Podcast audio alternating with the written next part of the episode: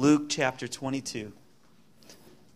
And he came out and he went, as was his custom, to the Mount of Olives, and disciples followed him. And when they came to the place, he said to them, Pray that you may not enter into temptation. And he withdrew from them about a stone's throw away, stone's throw away, and knelt down and prayed, saying, Father, if you're willing, remove this cup from me. Nevertheless, not my will, but yours, yours be done. And there appeared to him an angel from heaven, strengthening him. And being in agony, he prayed more earnestly and his sweat became like great drops of blood falling down to the ground. And when he rose from prayer, he came to the disciples, and he found them sleeping for sorrow. And he said to them, Why are you sleeping? Rise and pray that you may not enter into temptation. And while he was still speaking, there came a crowd, and the man called Judas, one of the twelve, was leading them. And he drew near to Jesus to kiss him. But Jesus said to him, Judas, would you betray the Son of Man with a kiss? And when those who were around him saw what would follow, they said, Lord, shall we strike with the sword? And one of them struck the servant of the high priest and cut off his right ear. But Jesus said, No more of this. And he touched his ear, and he healed him. Then Jesus said to the chief priests and officers of the temple and elders who had come out against him, Have you come out as against a robber with swords and clubs? When I was with you day after day in the temple, you did not lay hands on me, but this is your hour and the power of darkness. And then they seized him, and they led him away, bringing him into the high priest's house. And Peter was following at a distance. And when they had kindled a fire in the middle of the courtyard and sat down together, Peter sat down amongst them. Then a servant girl, seeing him as he sat in the light, and looking closely at him, said, This man he was also with them. But he denied it, saying, Woman, I don't know you. And a little later, someone else saw him and said, You're also one of them, aren't you? But Peter said, Man, I am not. And after an interval of about an hour, still another insisted, saying, Certainly, this man also was with him, for he too is a Galilean. But Peter said, Man, I do not know what you are talking about. And immediately, while he was still speaking, the rooster crowed. And the Lord turned and looked at Peter. And Peter remembered the saying of the Lord, how he had said to him, Before the rooster crows today, you will deny me three times. And he went out and he wept bitterly. Now, the men who were holding Jesus in custody were mocking him as they beat him. They also blindfolded him and kept asking him, Prophesy, who is it that struck you? And they said many other things against him, blaspheming him. When one day came, the assembly of the elders and the people gathered together, both chief priests and scribes, and they led him away to their council. And they said, If you are the Christ, tell us. But he said to them, If I tell you, you will not believe me. And if I ask you, you will not answer. But from now on, the Son of Man shall be seated at the right hand of the power of God. So they all said, Are you the Son of God then? And he said to them, you say that I am. Then, then they said, What further testimony do we need? We've heard it ourselves from his own lips. Then the whole company of them arose and brought him before Pilate. And they began to accuse him, saying, We found this man misleading our nation and forbidding us to give tribute to Caesar, and saying that he himself is Christ, a king. And Pilate asked him, are you the king of the Jews? And he answered, You have said so. Then, king, then Pilate said to the chief priests and the crowds, I find no guilt in this man. But they were urgent, saying, He stirs up the people, teaching throughout all Judea, from Galilee even to this place. When Pilate heard this, he asked whether, this, whether the man was a Galilean. And when he, heard, when he learned that he belonged to Herod's juris, jurisdiction, he sent him over to Herod who himself was in Jerusalem at that time. When Herod saw Jesus, he was very glad, for he had long desired to see him, because he had heard about him, and was hoping to see some sign done by him. So he questioned him at some length, but he had no answer. The chief priests and the scribes stood by, vehemently, vehemently accusing him. And Herod with his soldiers treated him with contempt and mocked him. Then, arraying him in splendid clothing, he sent him back to Pilate. And Herod and Pilate became friends with each other that very day, for before this they had been at enmity with each other. Pilate then called together the chief priests and the rulers and the people, and said to them, You have brought me this man as one who is misleading the people. And after examining him before you, behold, I did not find this man guilty of any of your charges against him. Neither did Herod, for he sent him back to us. Look, nothing deserving death has done, been done by him. I will therefore punish and release him. But they all cried out together, Away with this man, and release to us Barabbas, a man who had been thrown into prison for an insurrection started in the city and for murder. Pilate addressed them once more, desiring to release Jesus, but they kept on shouting, Crucify him! Crucify him! And a third time he said to them, Why?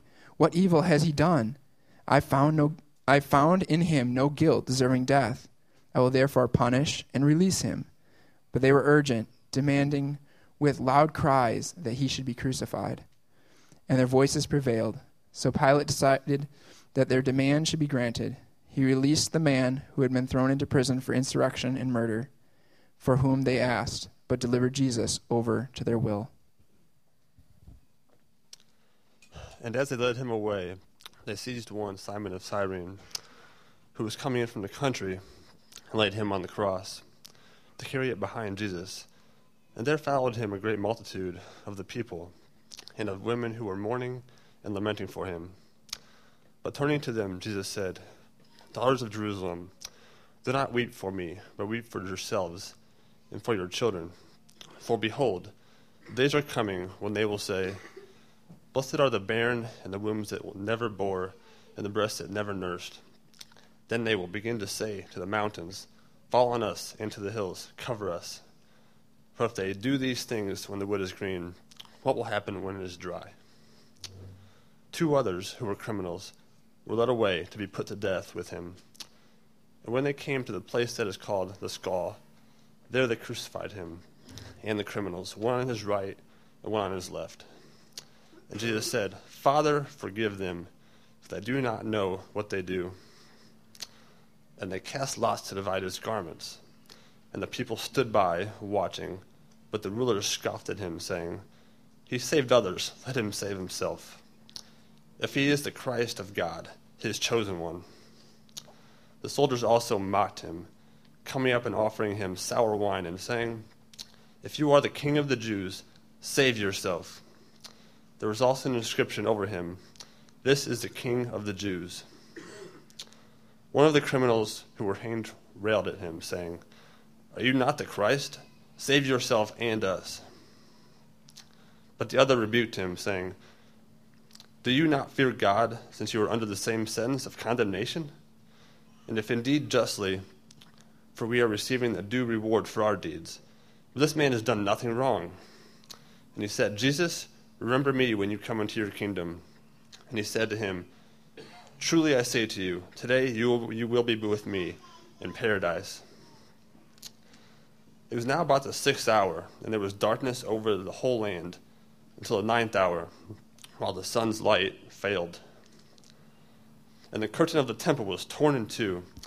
Then Jesus, calling out with a loud voice, said, Father, into your hands I commit my spirit. And having said this, he breathed his last. That when the centurion saw what had taken place, he praised God, saying, Certainly this man was innocent. And all the crowds that had assembled for this spectacle, when they saw what had taken place, returned home, beating their breasts. And all his acquaintances and the women who had followed him from Galilee stood at a distance, watching these things. Now there was a man named Joseph from the Jewish town of Arimathea. He was a member of the council, a good and righteous man who had not consented to their decision and action. And he was looking for the kingdom of God. This man went to Pilate and asked for the body of Jesus. Then he took it down and wrapped it in a linen shroud, and laid him in a tomb cut in stone, where no one had yet been laid. It was a day of preparation, and the Sabbath was beginning. The woman who had come with him from Galilee followed and saw the tomb and how his body was laid. Then they returned and prepared spices and ointments. On the Sabbath they rested, according to the commandment. But on the first day of the week, at early dawn, they went to the tomb, taking the spices they had prepared. And they found the stone rolled away from the tomb. But when they went in, they did not find the body of the Lord Jesus. While they were perplexed about this, behold, two men stood by them in dazzling apparel. And as they were frightened and bowed their faces to the ground, the men said to them, Why do you seek the living among the dead? He is not here, but has risen. Remember how he told you while he was still in Galilee that the Son of Man must be delivered into the hands of sinful men and be crucified and raised on the third and on the third day raised? And they remembered his words and returned from the tomb. They told all these things to the eleven and to the rest. Now it was Mary Magdalene and Joanna and Mary the mother of James and the other woman with them who told these things to the apostles. But these words seemed to them an idle tale, and they did not believe them. But Peter rose and ran to the tomb, stooping in and looking. He saw the linen cloths by themselves, and he went home marveling at what had happened. That very day, two of them were going to a village named Emmaus, about seven miles from Jerusalem, and they were talking with each other about all these things that had happened. While they were talking and discussing together, Jesus himself drew near and went with them. But their eyes were kept from recognizing him. And he said to them, What is this conversation that you are holding with each other as you walk? And they stood still, looking sad. Then one of them, named Cleopas, answered him, Are you the only visitor to Jerusalem who does not know the things that have happened here in these days? And he said to them, What things? And they said to him, Concerning Jesus of Nazareth a man who was a prophet, mighty in deed and word before God and all the people, and how our chief priests and rulers delivered him up to be condemned to death and crucified him. But we have hoped that he was but we had hoped that he was the one to redeem Israel. Yes, and besides all this, it is now the third day since these things happened. Moreover, some women of our company amazed us. They went they were at the tomb early in the morning, and when they did not find his body, they came back saying that they had seen a vision of angels who said that he was alive. Some of those who were with us went to the tomb and found it just as the women had said, but they did not see, but him they did not see. And he said to them, O foolish ones and slow of heart to believe all the prophets have spoken. Was it not necessary that the Christ should suffer these things and enter into his glory? And beginning with Moses and all the prophets, he interpreted to them all the scriptures, the things concerning himself. So they drew near to the village to which they were going. He acted as if he were going further, but they urged him strongly, saying, Stay with us, for it is toward evening, and the day is far spent. So he went in to stay with them. While he was at table with them, he took the bread and blessed and broke it and gave it to them. And their eyes were opened, and they recognized him, and he vanished from their sight. They said to each other, Did our hearts did not our hearts burn within us while he talked to us on the road, and while he opened to us the scriptures? And they rose that same hour and returned to Jerusalem. And they found the eleven and those who were with them gathered, gathered together, saying, The Lord has risen indeed and has appeared to Simon. Then they told what had happened on the road and how he was known to them in the breaking of the bread. As they were walking, as they were talking about these things, Jesus himself stood among them and he said to them, Peace to you. And they were startled and frightened and thought they saw a spirit. And he said to them, Why are you troubled, and why do doubts arise in your hearts? See my hands and my feet, that it is I myself. Touch me and see, for a spirit does not have flesh and bones as you see that I have. And when he said this, he showed them his hands and his feet. And while they still disbelieved for joy and were marveling, he said to them, Have you here anything to eat? They gave him a piece of broiled fish, and he took it and ate before them. Then he said to them, These are my words that I spoke to you while I was still with you, that everything written about me in the law of Moses and the prophets and the Psalms must be fulfilled. Then he opened their minds to understand the scriptures, and he said to them, Thus it is, it is written that the Christ should suffer and on the third day rise from the dead, and that repentance and forgiveness of sins should be proclaimed in his name to all nations, beginning from Jerusalem. You are my witnesses of these things. And behold, I am sending the promise of my Father upon you. but stay in the city until you are clothed with power on high, from on high. Then he led them out as far as Bethany, and lifting up his hands, he blessed them. While he blessed them, he parted from them and was carried up into heaven. And they worshipped him, worshipped him and returned to Jerusalem with great joy and were continually in the temple blessing God. We want to thank you this morning for the gift of your word that instructs us and leads us, shows us Jesus. We thank you for the opportunity that you've given us today to sing your praises, to call upon your name, to celebrate the testimony of your people. God, how you save sinners. Whether it's, it's the most wayward or the most religious, God, you save sinners. And we thank you for that. God, thank you for your word this morning. Lord, help us to fix our eyes upon Jesus, the author and perfecter of our faith. In Jesus' name, amen. I was preparing this message this morning, going through it again and just getting ready for Easter Sunday. And I had the whole message set out and ready to go. And I thought, I'm going to do a little more preaching, maybe a little less Bible reading. And I just felt, I felt the Lord just kindly instruct me a little less preaching, a little more word. That would be better. And so that's why we had those readings this morning. It wasn't in the plan, but thanks be to God who continues to direct his people right where we're at. If you want to turn with me to Luke 22.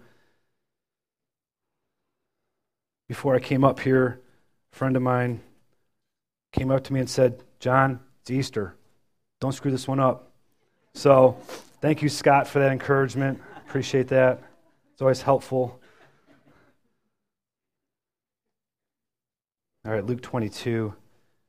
In order for us to really understand and comprehend what Jesus is about to say concerning his death and resurrection, we have to kind of take a little step back and kind of look at it from 30,000 feet to get a better understanding of Jesus, what are you doing? Because here in this passage in Luke 22, Jesus, this is kind of the, the prequel, if you will, to what we just read happened. And so in this passage, Jesus Christ is sitting down with his disciples to celebrate this Passover meal. And in the context of this Passover meal, Jesus begins to describe to them the significance of what is about to take place, which the disciples had no idea. This came with the, the events that we just read came to the disciples with complete shock. They had no idea of what was about to take place. And so, for them, as we read this, we've some of us have heard the story before. We can kind of anticipate what's going to happen next. And, but for them, this was, this was a complete, unbelievable surprise to them. They have no idea this was going to happen. But Jesus, in this passage, begins to interpret for us and to his disciples what was taking place. Now, this is in the context of the Passover meal. And if you turn back to Exodus, you don't have to turn there, but in Exodus 11 and, and 12, we see the, the purpose of the Passover. And the Israelite nation was enslaved in Egypt for 400 years. And there came a time when, when the Israelites um, were in slavery, and God came down and said, Okay, we've had enough. We're going to bring you out of slavery. But I'm not just going to kind of snap my fingers and the Egyptians fall away. We're going to do some amazing things to, in order to show everybody the greatness and power of Almighty God and to remind the Israelites who their God was. God says, I'm going to make a statement that everyone's going to get. And this statement is of my power my power to save, my power to deliver. And so we see in these passages what happens is a series of plagues, and then there's one final plague. And God says to Moses, Look, I want you to prepare the people because this plague is going to be unlike any other plague that I've done. This plague is going to, is going to cause the Egyptians to send you out. Not just kind of like, okay, guys, leave us. We want all the slave labor that we've had for 400 years to leave, and this will decimate our economy and, and everything that goes along with that they're going to they're to push you out and they're going to give you all their stuff on the way out. He says, This final plague is what's going to happen is this is that I'm going to send a destroyer into the land of Egypt. And what I want you to do as Israelites is I want you to take a lamb, a perfect lamb, a year old, and I want you to slaughter this lamb. And I want you to take this blood of the lamb, and I want you to take it, and I want you to put it over the doorframe of your house. And when I see the blood on the doorframe, the destroyer will pass over your house. But for the Egyptians who did not trust God, did not believe God, did not recognize God, he says, Upon those houses, my judgment will fall. And the firstborn of every family, cattle included, will pass away. And so this was, this was the, the anticipation of the Israelites did this. They followed along. They put the blood on the door frames. And that night, that very thing happened. The destroyer passed through the land of Egypt. All the firstborn, it says, from Pharaoh all the way down to the slave girl, the firstborn died. But the Israelites were saved. The destroyer passed over the Israelites. Where the, the Egyptians received judgment, the, the Egyptians received judgment, the Israelites received mercy. Now, it's in the context of this that, that they instituted the, the Passover meal. So, this Passover meal was to be celebrated every year at the same time, remembering what had happened in Egypt. And so, God said, I want you to remember this time. I want you to tell your kids about this deliverance. I want you to, to everybody to know what had happened the deliverance that you have experienced out of the bondage of slavery into, the, into freedom, to the land that I've promised. I want you to celebrate this Passover meal with your children and your grandchildren and your great grandchildren all the way down as remembrance for what I've done. Now, we fast forward about 1,200 years. And now we're in Luke 22. And here Jesus is eating with his disciples this very Passover meal. And so we're going to we're going to start reading in Luke 22, and we're going to start in verse 7. Then came the day of the unleavened bread, on which the Passover lamb had to be sacrificed. So Jesus sent Peter and John, saying, Go prepare the Passover for us, that we may eat it. They said to him, Where will you have us prepare it? And he said to them, Behold, when you have entered the city, a man carrying a jar of water will meet you. Follow him into the house that he enters, and tell the master of the house, The teacher says to you, Where is the guest room, where I may eat the Passover with my disciples? And he will show you a large upper room, furnished. Prepare it there. And they went and found it just as he had told them, and they prepared the Passover. And when the hour came, Jesus, he reclined at table and the apostles with him. And he said to them, I have earnestly desired to eat this Passover with you before I suffer.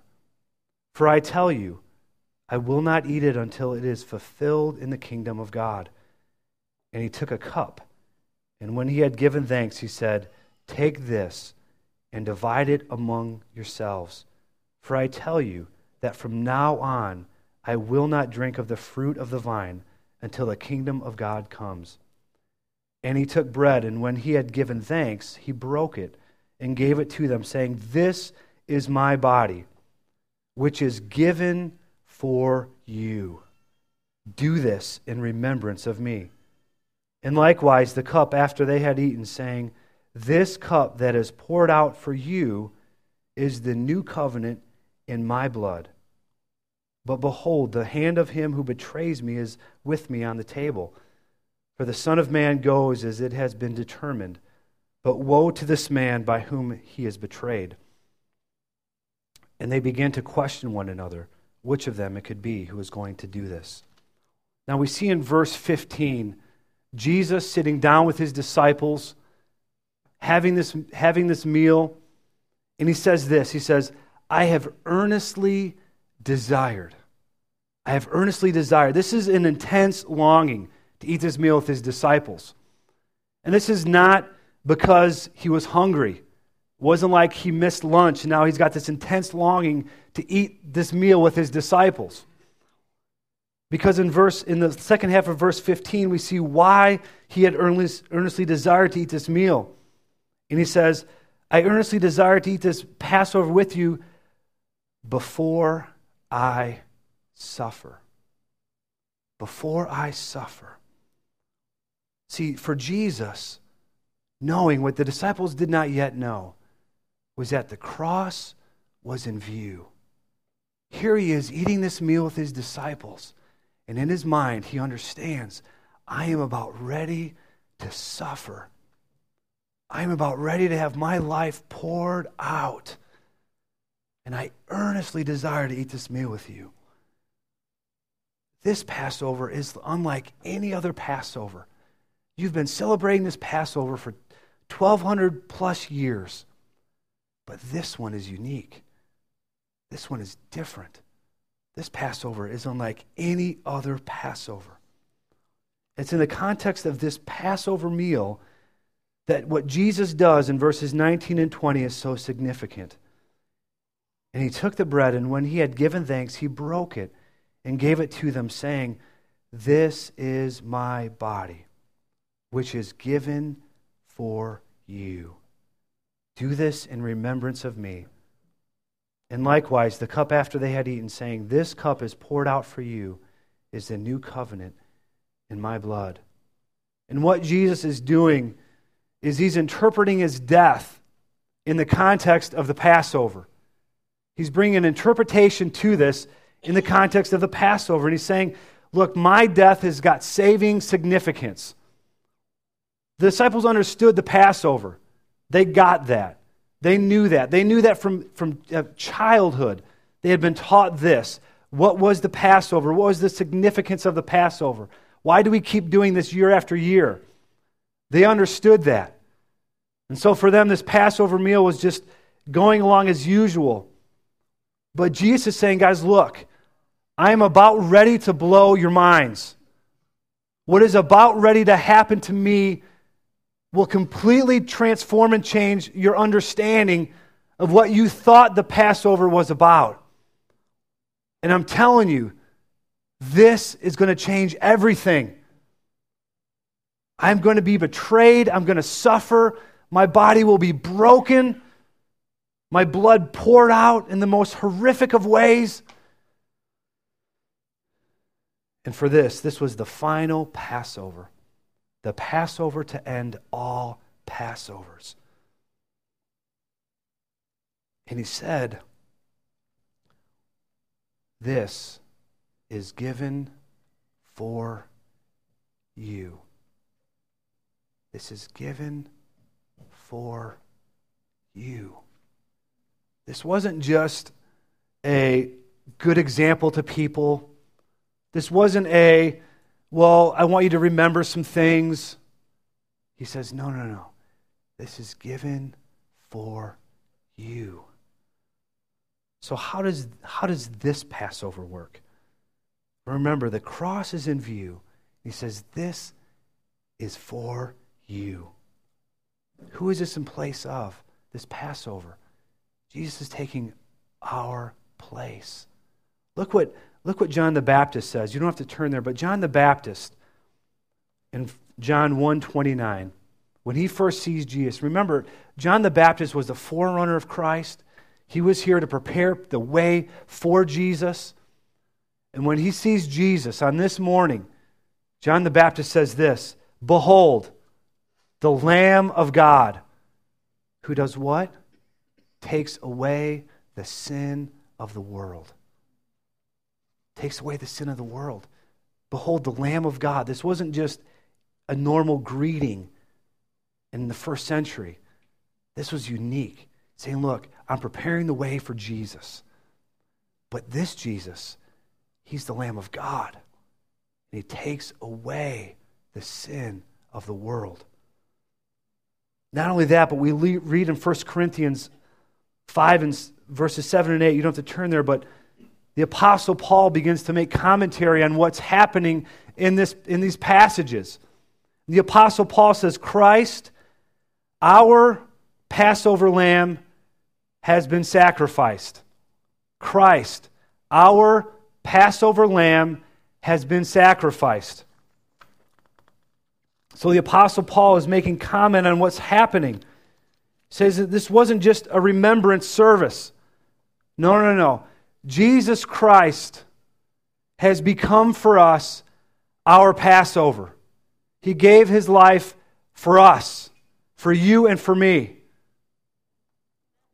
And this is why.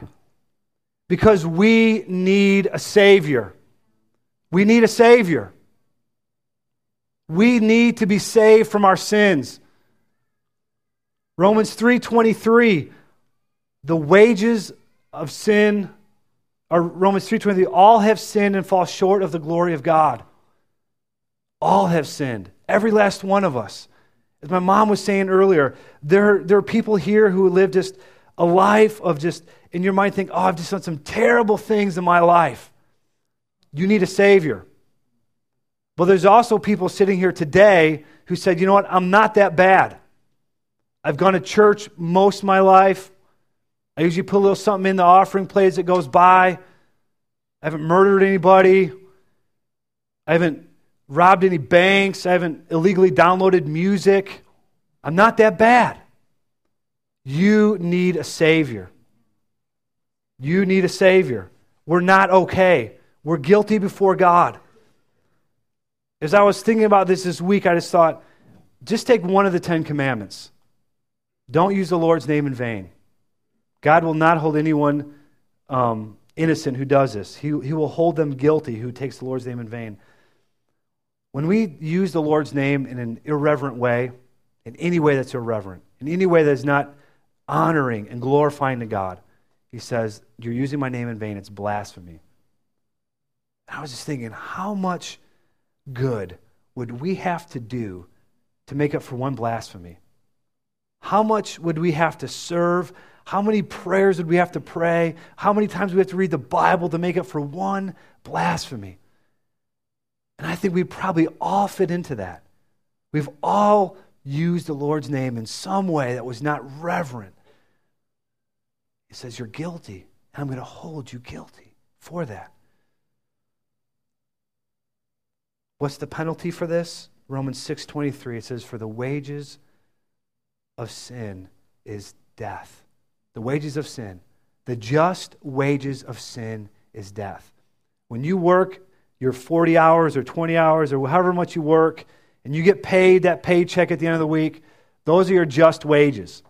Those are you're getting what you deserve. Now, some of you say, you know what, I deserve a little bit more than this. I know, like, hey, I'm, I'm working hard, but that's the agreed upon just wage that you get. In the same way with, with Almighty God, when we stand before a holy and mighty God, He says, look, when you sin, the just payment is death is separation from God. There's no way around this. But the second half of the verse is good news for us. But the free gift of God is eternal life in Christ Jesus our Lord. That is the good news for us. That what we deserve is death, but yet the free gift of God is eternal life in Christ Jesus our Lord. That's the good news for us.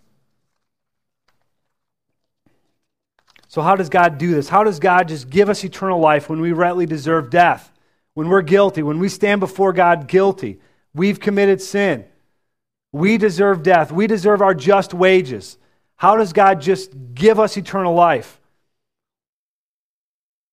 Because Jesus Christ, our Passover lamb, has been executed for our sin. The penalty that we rightly deserved was put upon Jesus Christ. And when that happens, the, the blood of Jesus Christ is painted across the doorway of our hearts. And what we deserve is death. But yet Jesus Christ passes over. And now we receive eternal life. That is the good news. That is why we celebrate on Easter. That's why we come here and say, Thank you, Jesus, that we're seated at your table, once your enemies, now invited to sit and dine in fellowship with Jesus, given the gift of eternal life. Why? Because Jesus Christ, our Passover lamb, has been sacrificed, and his blood covers the doorway of our hearts. The good news is that this story, this Passover story, with him eating with his disciples, it doesn't end in the upper room it doesn't end with Jesus Christ on the cross. It doesn't end with him being buried. It doesn't end in the empty grave. Because Jesus Christ is risen. He's alive today. And he's here in our midst. And so we come here today, and Jesus is offering the gift of eternal life. And you've got a choice to make. You can either say, you know what? I, under, I understand what you're saying. But I've got some things to do on my own. I've got my own way of living. I got my own style of life. Now, that's good news. I get that. But I'm going to do my own thing. And I believe for us, the correct and the right thing that God is asking us to do is respond in faith. Say, Jesus Christ, I believe that your death was for me and my sin that I need that Passover lamb sacrifice for me. I need that. Without it, there's no hope. We put our faith and our hope in Jesus Christ. And the implications, the ramifications of that decision is that we no longer try to find life in anything else. That we no longer try to find our hope, our joy, our peace in anything but Jesus. If with Jesus there is eternal life, and we don't believe it's found in anything else or anywhere else, it's only in Jesus, that then we don't go on living like we can try to find it in other things or try to somehow earn this free gift of salvation. If we try to earn this gift, it's no longer a gift. He says, no, the only way to receive this is as a gift. We can't work our way to do this. I can't remember who came up here and said this. It might have been, might have been Michelle. But the temptation for us is this that we see this as a precious gift. And we come, to, we come on Easter morning and say, Thank you, Jesus, for the gift that we get to have our sin passed over. We get to receive eternal life. And now, what I'm going to do is when I sin, I'm going to try to make up for it. I'm going to try to do it myself. I'm going to earn, I'm going to try to earn your love and favor. And we can't do that. Because of Jesus Christ, He's paid the penalty for our sin. We can't earn this. Can't do enough good to earn this because Jesus Christ has completely earned it for us. There's nothing else for us to earn. So I think there's, there's a response of faith that some of us here need to respond with. You may be coming here today, it's Easter, it's what good people do on Sunday morning and Easter. We go to church, we sing some songs. But I would be remiss if I didn't say, look, if you are sitting here today and you feel the conviction of my sin has not been atoned for, my sin has not been paid for, I need the blood of the Lamb. I need the Passover Lamb to cover my heart to be forgiven. After the service, I want you to come up and we'll pray for you. But I believe there's also another group of people here who are living under the weight of condemnation for sin. Last week, I got done preaching. I sat down, and immediately as I sat down, I felt this, this condemnation come. I just, Austin was like bombarded with how you preach this? You're not living this. How dare you tell anybody to do anything about Jesus when you yourself are sinful? You've fallen short. You don't deserve to do this. And the good news of the gospel came in. I said, You're right. I don't deserve this. But by the grace of God, I've been forgiven. And even when I fall short, God treats me as a son. God treats me as his own. Look, I've fallen short, but the penalty for that has been paid for on the cross of Jesus Christ. There's nothing left for me. No, I don't deserve this. By his grace, I get to I have the privilege to tell you about Jesus. But I don't deserve this.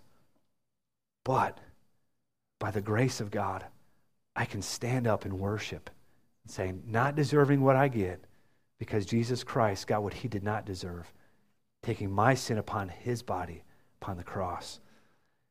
And so I just like to encourage you as well if you are feeling that kind of condemnation, if you are battling against just the, the thoughts of not, I don't, I, I can't do this thing, I'm so displeasing to God. If God, if you knew what I was doing, then you would, you would think I was so disgusting. God only knew. I want to encourage you. The message of Jesus Christ in the cross is that he washes us clean, forgives us, and restores us and invites us back to the table as his friends.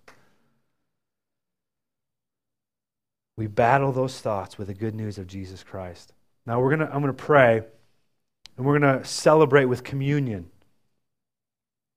And we're going to do this because Jesus Christ has given his body for us. He was broken, his blood was poured out, and now we can come before Almighty God and give thanks and remember his work on the cross. So, Jesus, we want to thank you again this morning that you are not dead, that you are not in the grave, but you, are, you have risen and you sit enthroned in glory. And now you are here in our midst and you are drawing us to yourself. And you are revealing yourself to us through your word. So, Lord, we pray this morning oh God, that we would see Jesus. We would put our hope and our faith and our trust in Jesus. Not in our own work, but in Jesus. So, Jesus, thank you for the free gift of salvation and relationship that you offer to us. In Jesus' name, amen.